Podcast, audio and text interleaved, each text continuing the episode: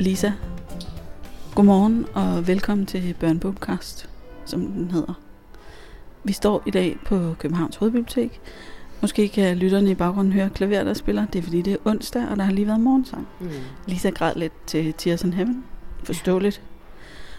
Og øh, nu står vi oppe på anden sal, som er børnebiblioteket. Og vi står foran de hylder, der meget sigende hedder højtlæsning. Ganske enkelt. Højtlæsning, det er det, vi taler om. Senere i dag skal vi mødes med øh, Lars Daneskov, som har skrevet nogle bøger, der i den grad er velegnet til højtlæsning. Det er det i hvert fald.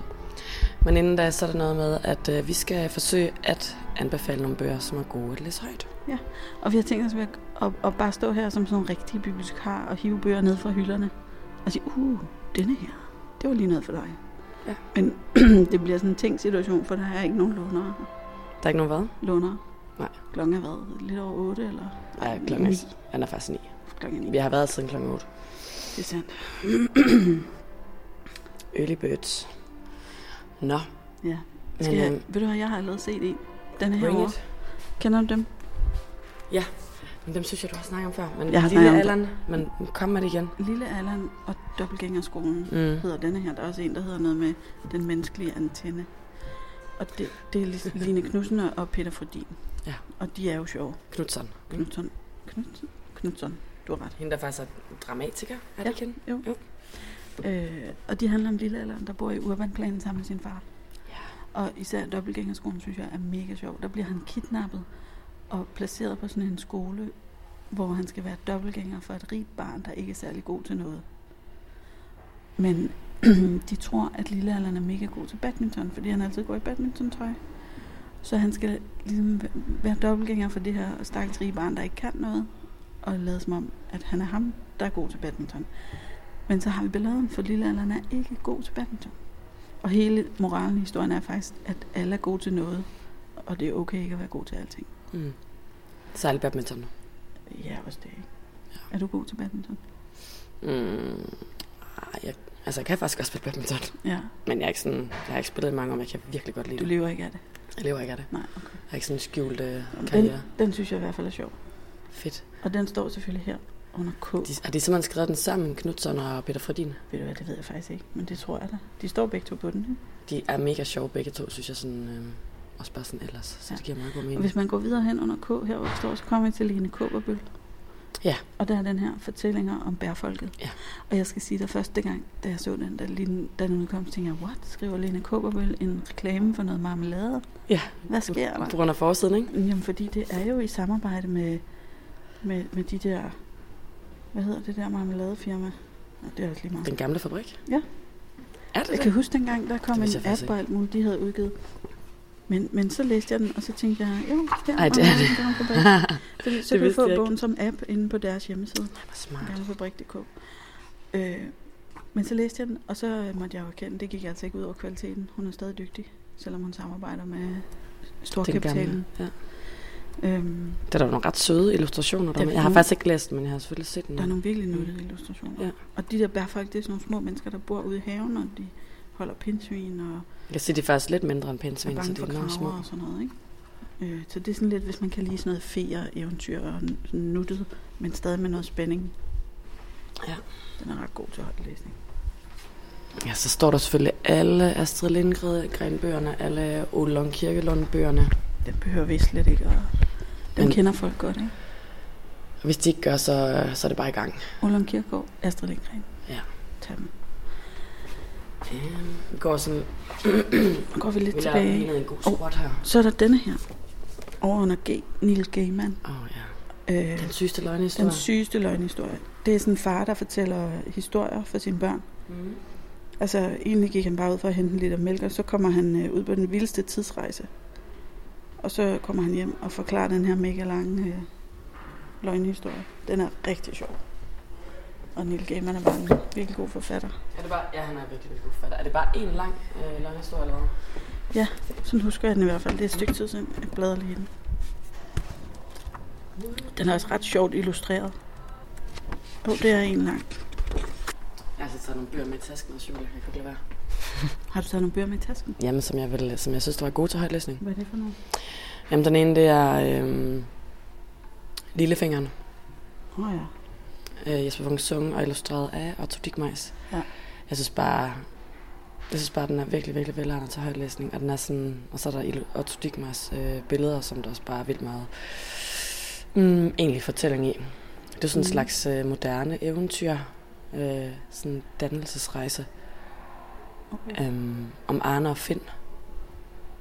Og så er det enten Arne eller Finn, jeg kan faktisk ikke huske der mister sin lillefinger.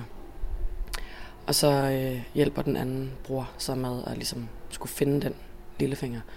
Og så skal de ligesom ud i verden, og de møder alle mulige. Altså de skal ind på rockerborg, og de skal ind på skattekontorer, hvor de små mennesker er, og alle mulige steder. Den er, Okay. den er fed, den er sjov. Øhm, og den har også ligesom lidt på hjerte, ikke? Mm. Ja. ja. Ej, Magnolia Skagerak ser jeg lige nu. Ben Haller. Den er også fin. Ja, den er virkelig fin. Det er sådan en rigtig øhm, sommerferie, højtlæsningshistorie, synes jeg. Ja, og interessant det der med, at den foregår i sådan en øh, meget realistisk Ja. setting. Ja. Og så lige pludselig er der alligevel noget magisk. Og så er der Lia Letens øh, illustrationer, som passer vanvittigt godt ind i det her virkelig univers. fin. Den er meget spændende.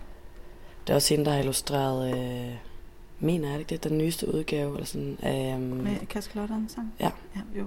Ja. Og så nu står vi, nu er vi nået hen til B her, kan jeg se. Ja. Så står der uh, Annette Bjergfelds bøger om børste. Ja. Øhm, der er i hvert fald tre. Jeg kan faktisk ikke huske, om der er kommet flere. Men det er sådan en, øh, altså børste er lidt sådan en, en Villas fra Valby type, men en pige. Og så er Uh. hun bare øh, mega sød og sjov og vild og skæg. Så det er sådan nogle hverdagshistorier. et kæmpe stort rødt dejligt hår. Om sådan en familie og børste, den der pige. Mm. Det, altså, jeg møder faktisk tit nogen, der gerne vil have sådan en pigevillas. Så de, de burde læse børstebøgerne. Ja, til højtlæsning. Ja. Altså, den her har jeg faktisk ikke set før, men øh, jeg, jeg ser bare navnet Jens Blendstrup. Den hedder Columbus, Columbus Christensen rykker ud, og så den illustreret af Rasmus Breinhøj. Jeg synes bare generelt, Jens Blendstrup er, øh, han er en god forfatter, og så er han bare har en ret fed humor. Jeg har heller ikke læst den der, men jeg kan godt lide forsiden. Ja. Man kunne godt finde på at tage den med hjem. Den er sådan lidt uhyggelig. Der står Ja. ja. tre børn og ryster, mens de har fået øje på noget, der er uden for vores synsfelt. Ja, og nu slår jeg op på, en, øh, på kapitel 2, og der står der en, en rødhåret lærer, og en mand, som peger på øh, kortet, der hænger i klasselokalet, står han også og ryger en smøg. Og der Er det ikke et kridt, tror du? Det ligner da en cigaret. jeg tænker, det kunne være, det var i 70'erne. det synes jeg, altså, det ligner. Men, det kunne også godt ligne Rasmus Breinhøj at være sådan lidt. Det kunne det sagtens. Det er okay, at der er lidt at lære nogle cigaretter, som i gamle dage. Ja. Jo, jo, der står, der, der står en gartner, han ryger også. Øh, Jeg har en med i tasken, Julie, nu finder den lige frem. Okay. Ellers så står der jo Alice i Eventyrland, og der er Chrisita Kavles bøger her med, sådan bliver du, øh, sådan træner du din drage. Ja. De er altså også sjove. Nej, det er ikke sådan lidt øh, tykke til højtlæsning. Det undrer mig, at det står her. Ja, det er måske ikke, det er nok noget, mere noget med aldersgruppen, tænker jeg. Ja. At de passer til de der 8-12-årige. Ja. Men man ville sagtens kunne læse dem selv også, hvis man var Jamen, det er det, tænker. der. Men det er problemet med den her højtlæsningskategori, at det, kan- det kan være lidt svært at vurdere, hvad der skal stå hvor. Ja, det forstår jeg sagtens. Ja. Øhm, den her pigen, som vil redde bøgerne, har du fået læst den? Det har jeg, for jeg skrev faktisk lektør på den. Gjorde du? Ja, det gjorde jeg. Hvad skrev du? Altså jeg skrev, at jeg, kunne, øh, jeg ville rigtig gerne kunne lide den. Og jeg kan også mega godt lide den, fordi at jeg, øh, jeg er meget begejstret for Lisa Aisatos illustrationer. Ja. Og jeg kan mega godt lide historien om øh, ham der, der sidder nede i kælderen og skriver en bog, og pigen finder ud af, hvem det er.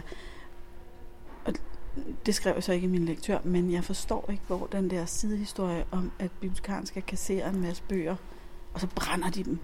Altså, de bruger den ikke til noget i historien. Den kommer bare ind som sådan en kommentar, og så bliver den ikke brugt til mere. Og den er heller ikke sand, fordi det gør vi ikke. Altså, vi sælger dem jo, de bøger, vi kan se, og hvis de ikke kan blive solgt, så er det fordi, de er gået så meget stykker, eller er så klamme, eller mangler sider og alt muligt. Ja, så bliver de sendt til destruktion, ligesom alt andet her i samfundet. Ikke? Hmm. Den, den, den havde bare sådan en eller anden agenda omkring det der med, hvor synd det er at kassere bøger, og det, det er det ikke. Når man er bibliotekar, skal man pleje sin samling, og det handler om, at der skal stå nye og lækre og relevante bøger. Hmm. Selvfølgelig gemmer vi også alle de gode klassikere Men hvis der er nogen, der har tegnet i bogen, eller tisset på den, eller spillet kaffe på den, eller revet nogle sider ud, så kan vi jo ikke have den stående. Så skal det ud, det er klart. Det, Men man det er jo- heller ikke selv låne sådan en ulækker bog med bussemænd i og alt muligt. Ej, tak. Hvis du vidste, hvad vi finder, Lisa. Jeg tror på det. Så det er faktisk fordi, man elsker bøger, at man plejer sin samling. Det er ikke fordi, man hader dem og bare brænde dem alle sammen. Men der er jo også nogle bøger, altså i hvert fald på skolebiblioteket, der trimmer vi nogle gange reolerne, som det hedder sådan på McDonald's-sprog. Er det, Ja. Hedder der også det på bibliotekarisk-sprog? Ja, det, kan, det kan man godt sige. Ja. Synes bare, det, det er et meget godt billede. Men ligesom at se sådan, okay, de her bøger, hvor lang tid siden de er blevet lånt ud, det er de det. overhovedet aktuelle længere? Og sådan, Og det er også at pleje sin samling, Ja. fordi vi er jo ikke et museum. Hvis en bog ikke har været lånt ud i fem år eller mere, mm, mm. så skal den ikke stå på alle biblioteker. Så kan den stå på statsbiblioteket, og den kan stå på det kongelige bibliotek, og nogle gange står de også på centralbibliotekerne, som vi har fem af i Danmark. Så den kan stadig skaffes til folk, der lige vil forske i noget eller læse en gammel bog. Ja. Men hvis, hvis den ikke er interessant for børn og deres forældre, og de ikke låner den mere, så skal den ikke stå her. Der bliver udgivet i hvert fald 120.000 nye bøger i Danmark om året. Ikke? Hvor skal de stå henne, hvis vi gemmer alting? Vi kan jo ikke bygge ud hvert år. Det har vi heller ikke penge til. Nej, så jeg blev sådan lidt træt af den der. Mm. Altså, jeg synes, præmissen holder. Altså, det er jo, man kan sige, det er jo fiktion, og i virkeligheden, så er det jo, så er det jo fiktion om fiktion. Ja. Og det er jo det, der ligesom også er, er bogens præmis.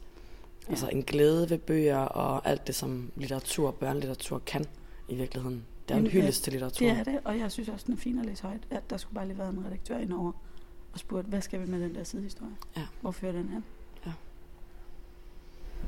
Men det er ligesom det, der sætter det hele i gang. Det kunne godt have været sat i gang alligevel. Hun går bare på biblioteket. Hun er gode venner med bibliotekaren. Hun Ja. er glad for at komme og det er fint. Mm.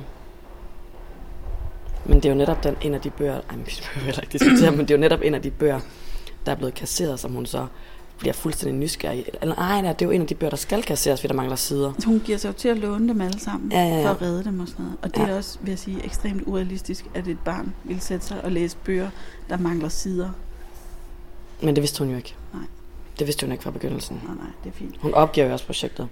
Øhm, uanset hvad, jeg synes, jeg synes det er en, øhm, en ret fin Det højtlæsningsbog. er, som der også står bagpå, en fortælling om at elske bøger og dem, der bor i dem. Og det, jeg kunne også virkelig godt lide den.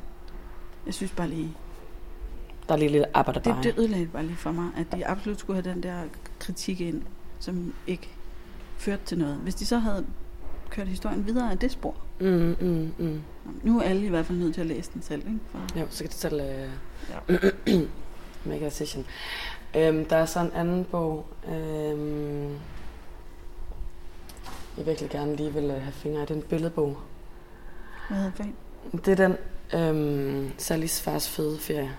Nå, De, den så er skal du slå den op, der er en skærm derovre. simpelthen så sjov. Okay. Øhm?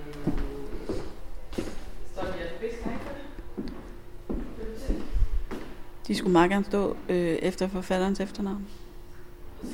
Det, han hedder Thomas Brunsø eller sådan noget. Brunstrøm. Brunstrøm, ja. Okay, hvis jeg finder den, så er det simpelthen ikke pakket. Lisa leder.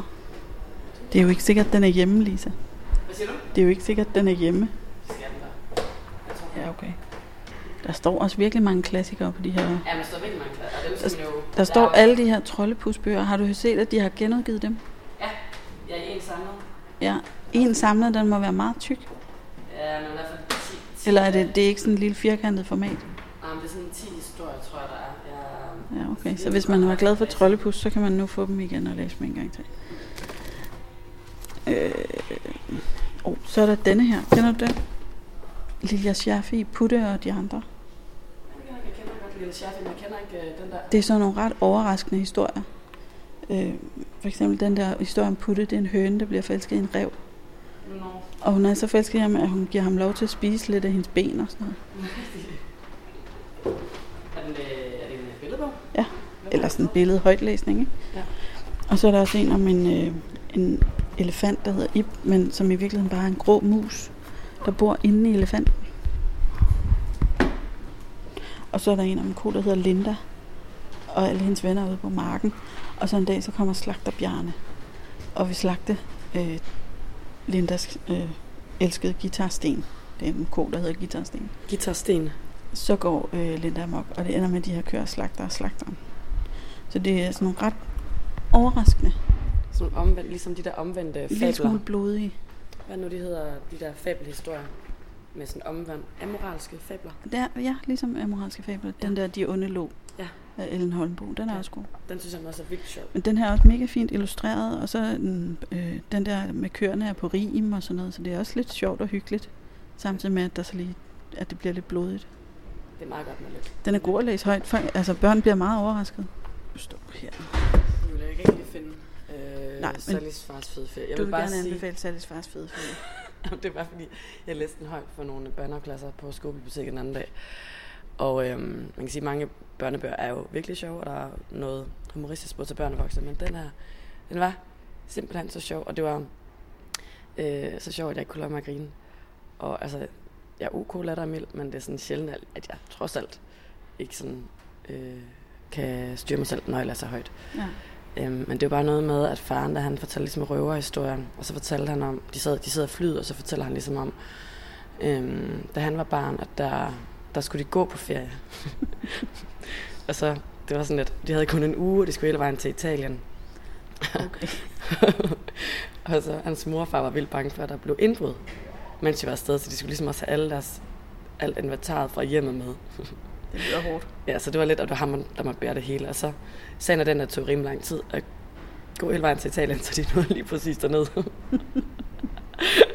så skulle de hjem igen, så de nåede engang at bade eller noget. Ja, det er ærgerligt. Altså, jeg er ikke så god til at fortælle det, men det er virkelig sjovt Jeg skade. synes, du klarer det fint. Det er fordi, det er simpelthen så åndssvagt. Den kommer på listen, ikke? Men jeg tror måske også, der er en af... Um, inde på Børnebogkast Instagram-side, en af dine kollegaer, der har anbefalet Sara eller Leila. Ja. Eller, De er også meget glade for Sallys far. Ja, men jeg synes helt klart, den der... Jeg har også læst de andre, andre der Sallys far bander helvede til at bare var. Men jeg synes, den her fede ferie, altså den, den synes jeg ligesom var lidt sjovere end de Okay. andre. Det Nå. er godt at vide. Ja, ikke? Jamen, Det tænker også. Hvad kan vi ellers anbefale her? Altså, der er jo masser, ikke? Der er Josefine Ottesen, alle de der roselille bøger med feerne og, og de der heltemoder, kravelort og lynil og ormhug med de der troldetyper. Ja. Der er Pelle Haleløs.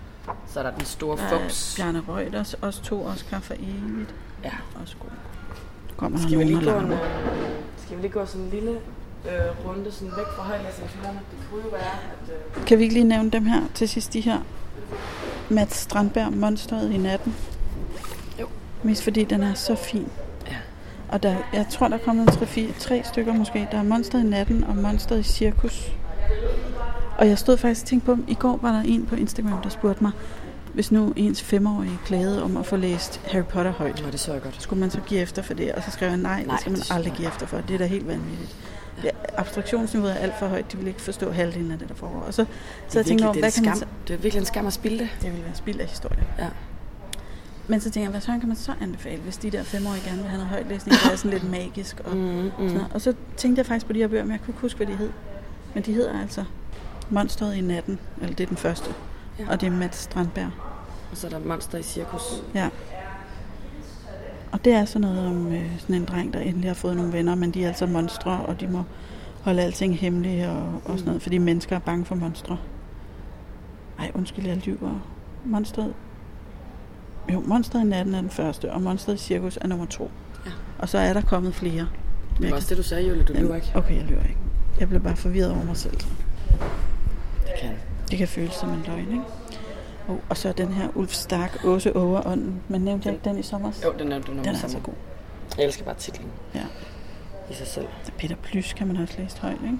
Den store fup, som jeg lige nævnte, det var så en samlet med en masse af hans billedbøger. Også god. Virkelig, øhm, virkelig gode Thomas billedbøger. Winding. Der er en hel reol med Thomas Winding her. Ja, det, er- det er jo simpelthen selv skrevet. holder, det holder virkelig også. Øhm, Julie får sat sig, vi skal lige holde øje med tiden. hvad er klokken? Den er 23.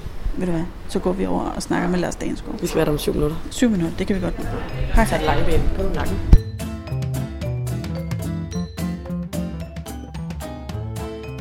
Det er det. Men med andre ord så er i hvert fald kommet over til forladet Rosinanda K, hvor vi har bevæget os fra hovedbiblioteket. Og vi er her, fordi vi skal tale med dig, Lars. Særligt om dine to seneste udgivelser. Den ene hedder Stenfjes, og den anden hedder Godnat og Sjov Godt. Mm. Mm. Så øhm, hvorfor har du lyst til at starte med at tale om? Jamen, de er lidt i familie med hinanden, forstået på den måde, at de er begge to lavet til munden. Altså, de er lavet, så de skal kunne øh, læses højt. Målgruppen til de to bøger er en lille smule forskelligt. Godnat og Sjov Godt er godnathistorier til, som udgangspunkt, børnehavebørn. Mm. Og med øh, temaer og spørgsmål, som man boldrer sig med i den alder. Altså, hvordan er det lige at blive en øh, storbror eller storsøster? Hvordan er det at være modig? Øh, hvordan er det at være alene hjemme? Altså den slags helt nære øh, ting. Det er sådan godnat og sjov godt, altså 10 historier. Øh, Stenfæs, stadigvæk en bog, der er skrevet til munden, fordi jeg for mig ser forældre, der læser højt for deres børn, og børn og øh, far og mor, der på en eller anden fasong finder sammen i en historie. Men den er, kan man sige, for det første til lidt større børn, og så er der skruet lige lidt op for, øh, for det fantastiske i det. Der er et fantastisk spor i det, hvor man siger, det vil nok ikke kunne lade sig gøre i virkeligheden, men det er den pagt, man kan lave i, i højtlæsning, synes jeg. Så det er to forskellige bøger, og alligevel er de meget familie med hinanden. Mm. Og så kan man sige, at Godnat og Sjov Godt er, som du siger, det er ikke sådan en lang fortælling, men forskellige historier. Men ja. dog er det sådan den, er der den samme rammefortælling. Kan du sige lidt om, hvordan, du har, hvordan den er bygget op? Øh. Jamen, der er en, øh, der er en øh, dreng på forsiden. Han hedder Otto. Han har sin kanin og er på vej i seng. Og den her Otto er den gennemgående figur. I de 10 historier starter vi alle, alle steder på, på sengekanten med en, der skal putte Otto. Han har sådan en mor, han har en far, han har en bedstemor, og så har han en pige, der hedder Laura, som en gang imellem kommer og putter ham. Og de fire skiftes i virkeligheden til at fortælle historier.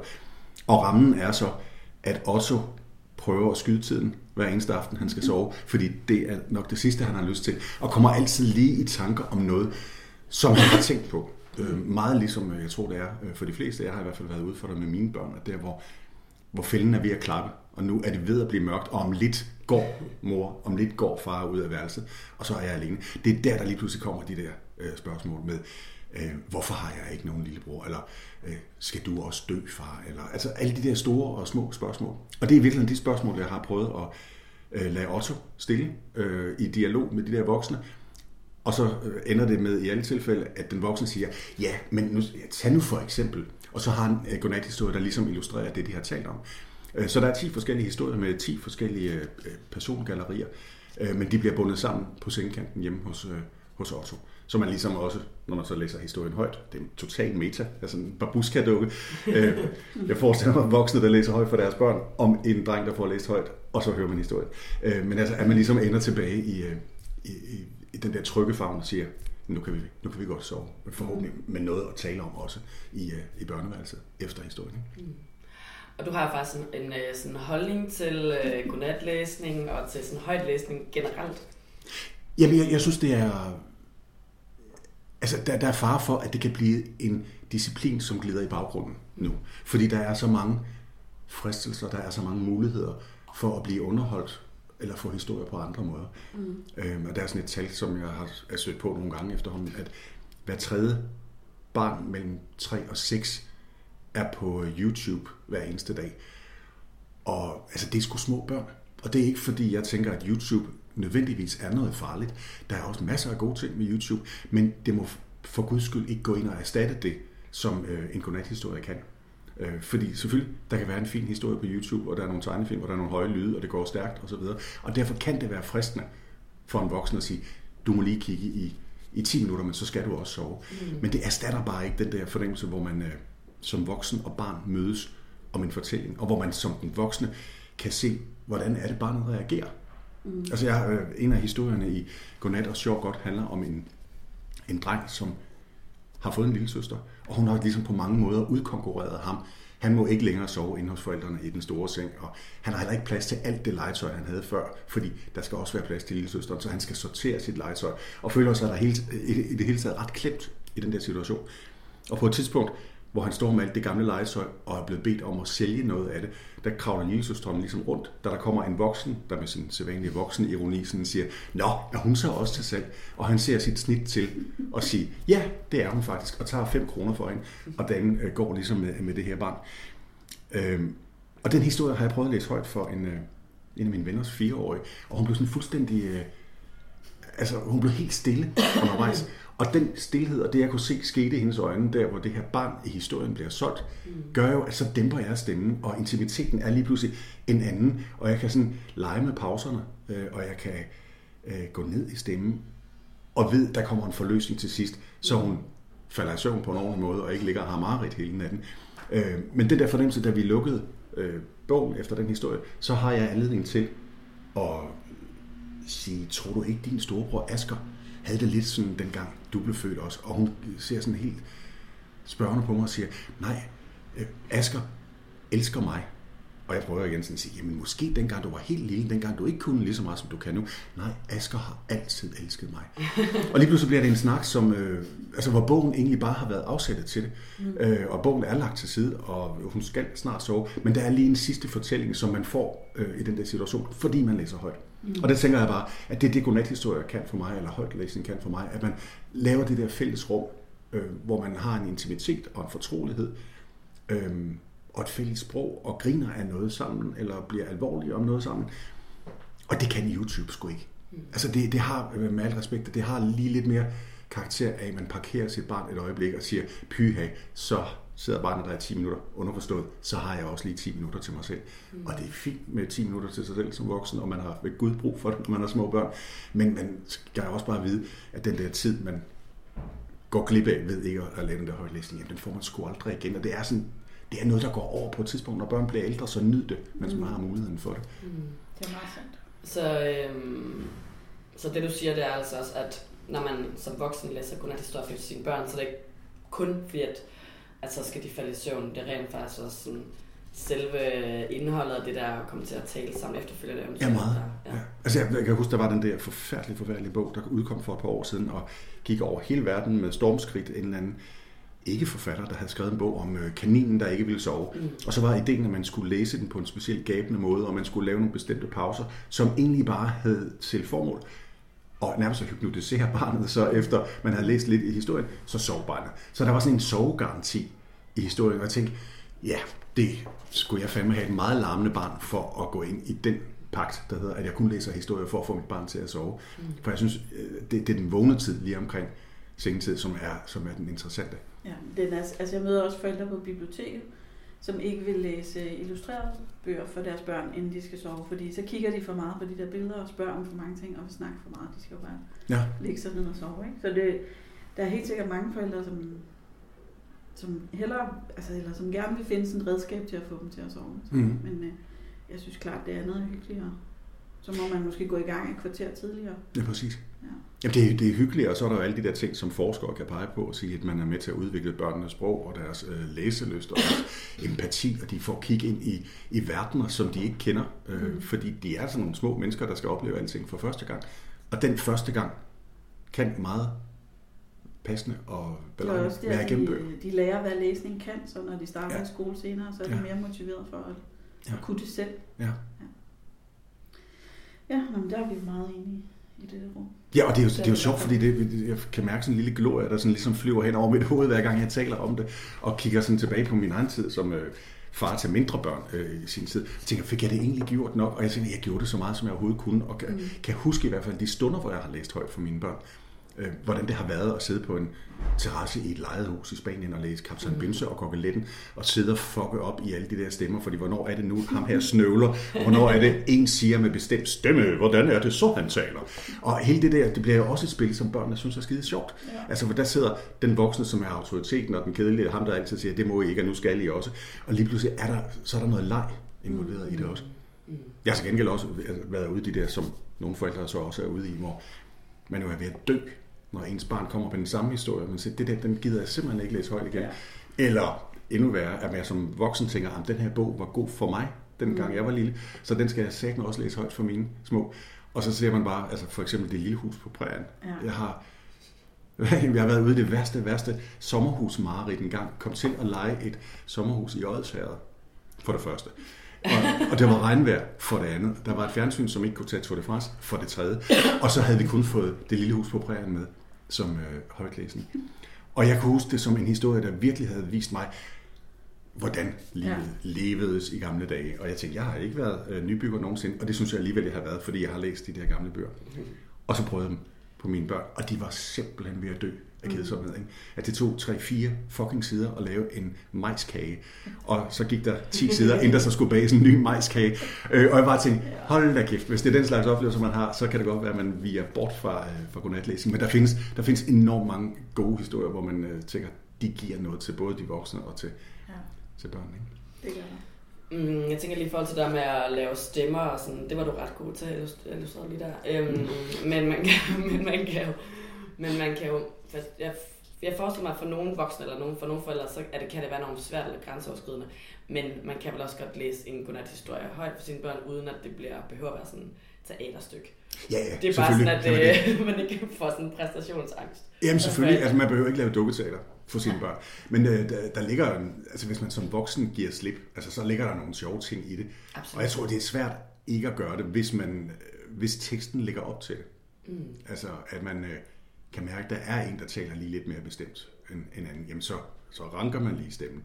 Øh, men igen, altså, man, man behøver ikke lave en stor Pixar-præsentation, når man læser en godnat-historie. Men altså, som sagt tidligt, altså, jeg, jeg, jeg skriver til munden, øh, og jeg selv har lavet øh, rigtig meget radio øh, tidligere. Og der alt det, jeg skrev, var noget, der skulle ud gennem munden. Og det kan jeg mærke, den teknik bruger jeg jo stadigvæk, når jeg skriver i dag. Mm-hmm. At min tekst fungerer ikke, før den kan komme ud af munden, uden jeg knækker tungen på den. Så der er noget med at, simpelthen at teste den for, for mundrethed, og dermed også med, hvor lang er en replik, og øh, vil man ved lige at kunne bytte to ord om, faktisk få en eller anden mundrethed, som nærmest lægger op til, at man så også, når man læser den op, lige gør noget bestemt eller noget. Ikke? Så undervejs i din skriveproces, altså for at sikre dig, at Mm. det kan bruges som højtlæsning, at det kan komme ud af munden og være lækkert at læse højt. Hvad gør du så? Jamen jeg læser, for det første jeg læser meget indad i starten, og så prøver jeg ligesom at lade øjnene flyde hen over det og retter til og så videre. Men på et eller andet tidspunkt, helt automatisk, flyder det ud gennem munden, og jeg tror, jeg griber mig selv i nogle gange faktisk at sidde og tale højt, fordi jeg lige skal have det til at, at virke. Mm. Og ellers så har jeg læst højt for kærester og koner og børn igennem, igennem alle år, for simpelthen at høre, hvordan det virker. Og har tit, eller har ikke tit, jeg har altid lige skulle tilbage og justere noget, som ikke fungerede helt. Øhm, både sådan rent rytmemæssigt i sproget, eller reaktionsmæssigt, hvis jeg kunne se, det her synes de skulle være meget sjovt.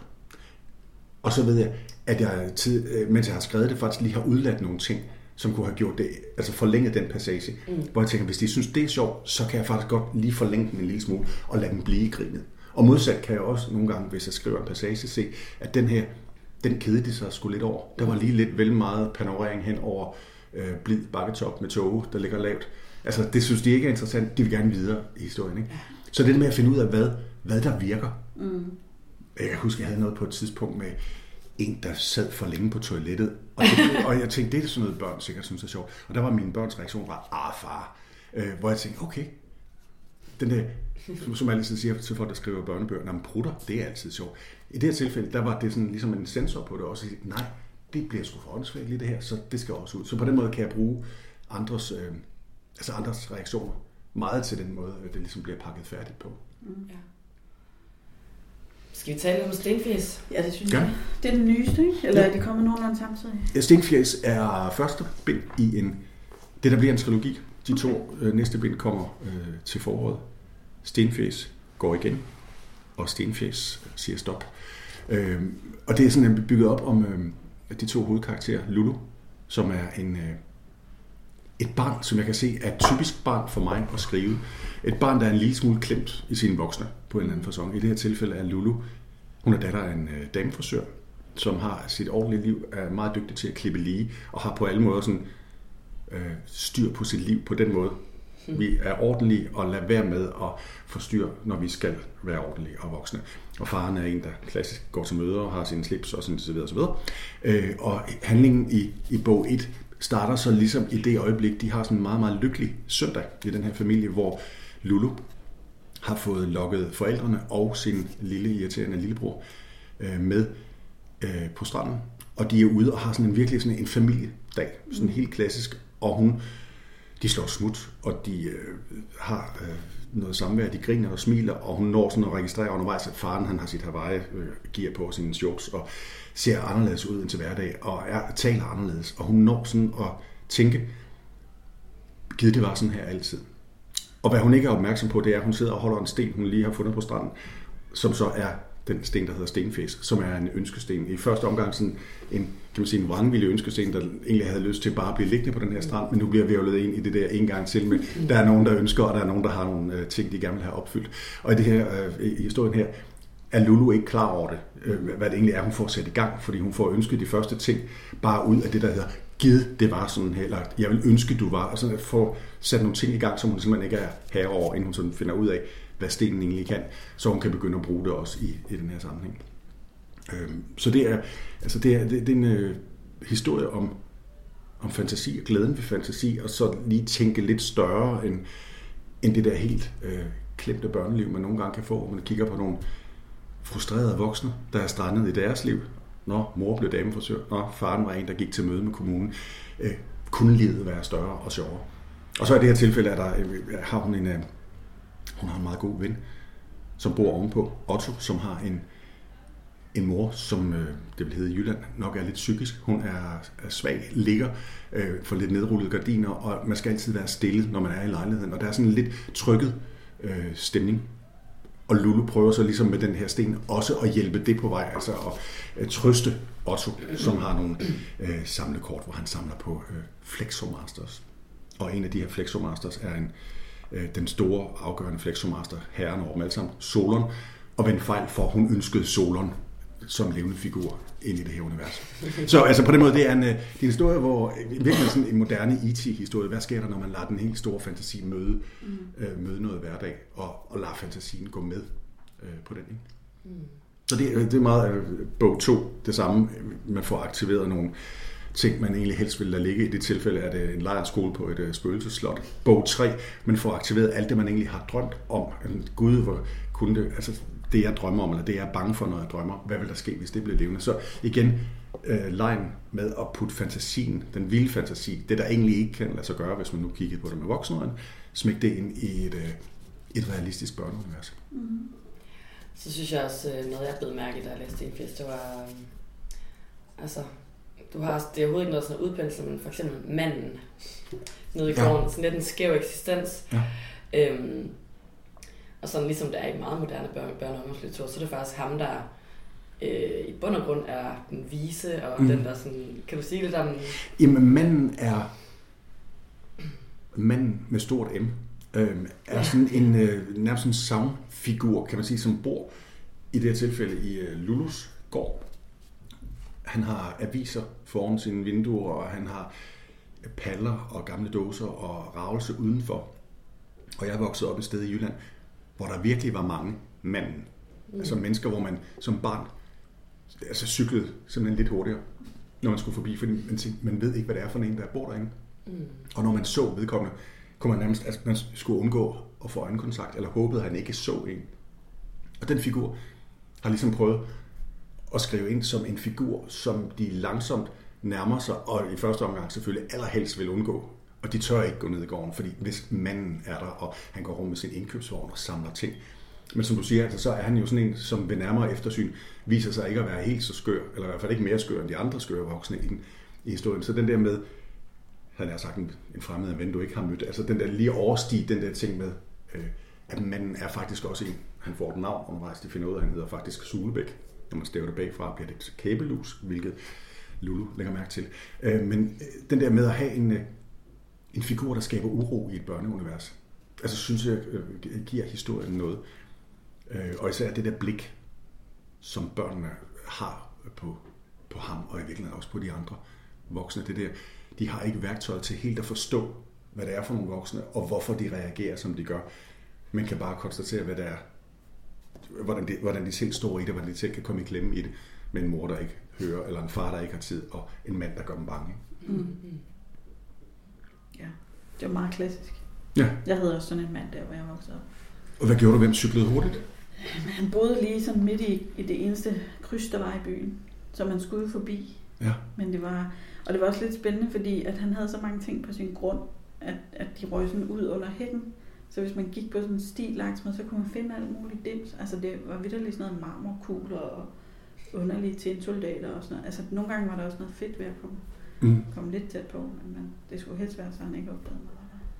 Jamen, der, øh, det er Charlotte Pardy, som har, har tegnet øh, bogen, og da vi snakkede om historien første gang, var den, var den ikke skrevet færdig. Øh, men jeg fortalte hende om, hvad det var, der ligesom var i den.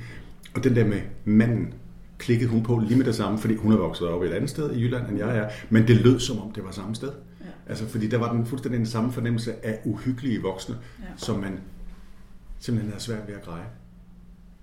Men for mig, det, det har været enormt sjovt, i, øh, både i, i Stenfjæs øh, og også i de bøger, jeg faktisk, øh, har tidligere lavet øh, om Anton og Molly i, i, i Ostehuset. Det der at vælge barnets blik på de der ting, fordi selvom jeg er en grundende mand på 55, er det enormt nemt at finde tilbage til den dirrende fornemmelse, det kan være at cykle forbi manden, eller stå over for nogle voksne, der siger noget ironisk, uden man egentlig ved, hvad ironi er som barn, hvor man egentlig tager alt for pålydende.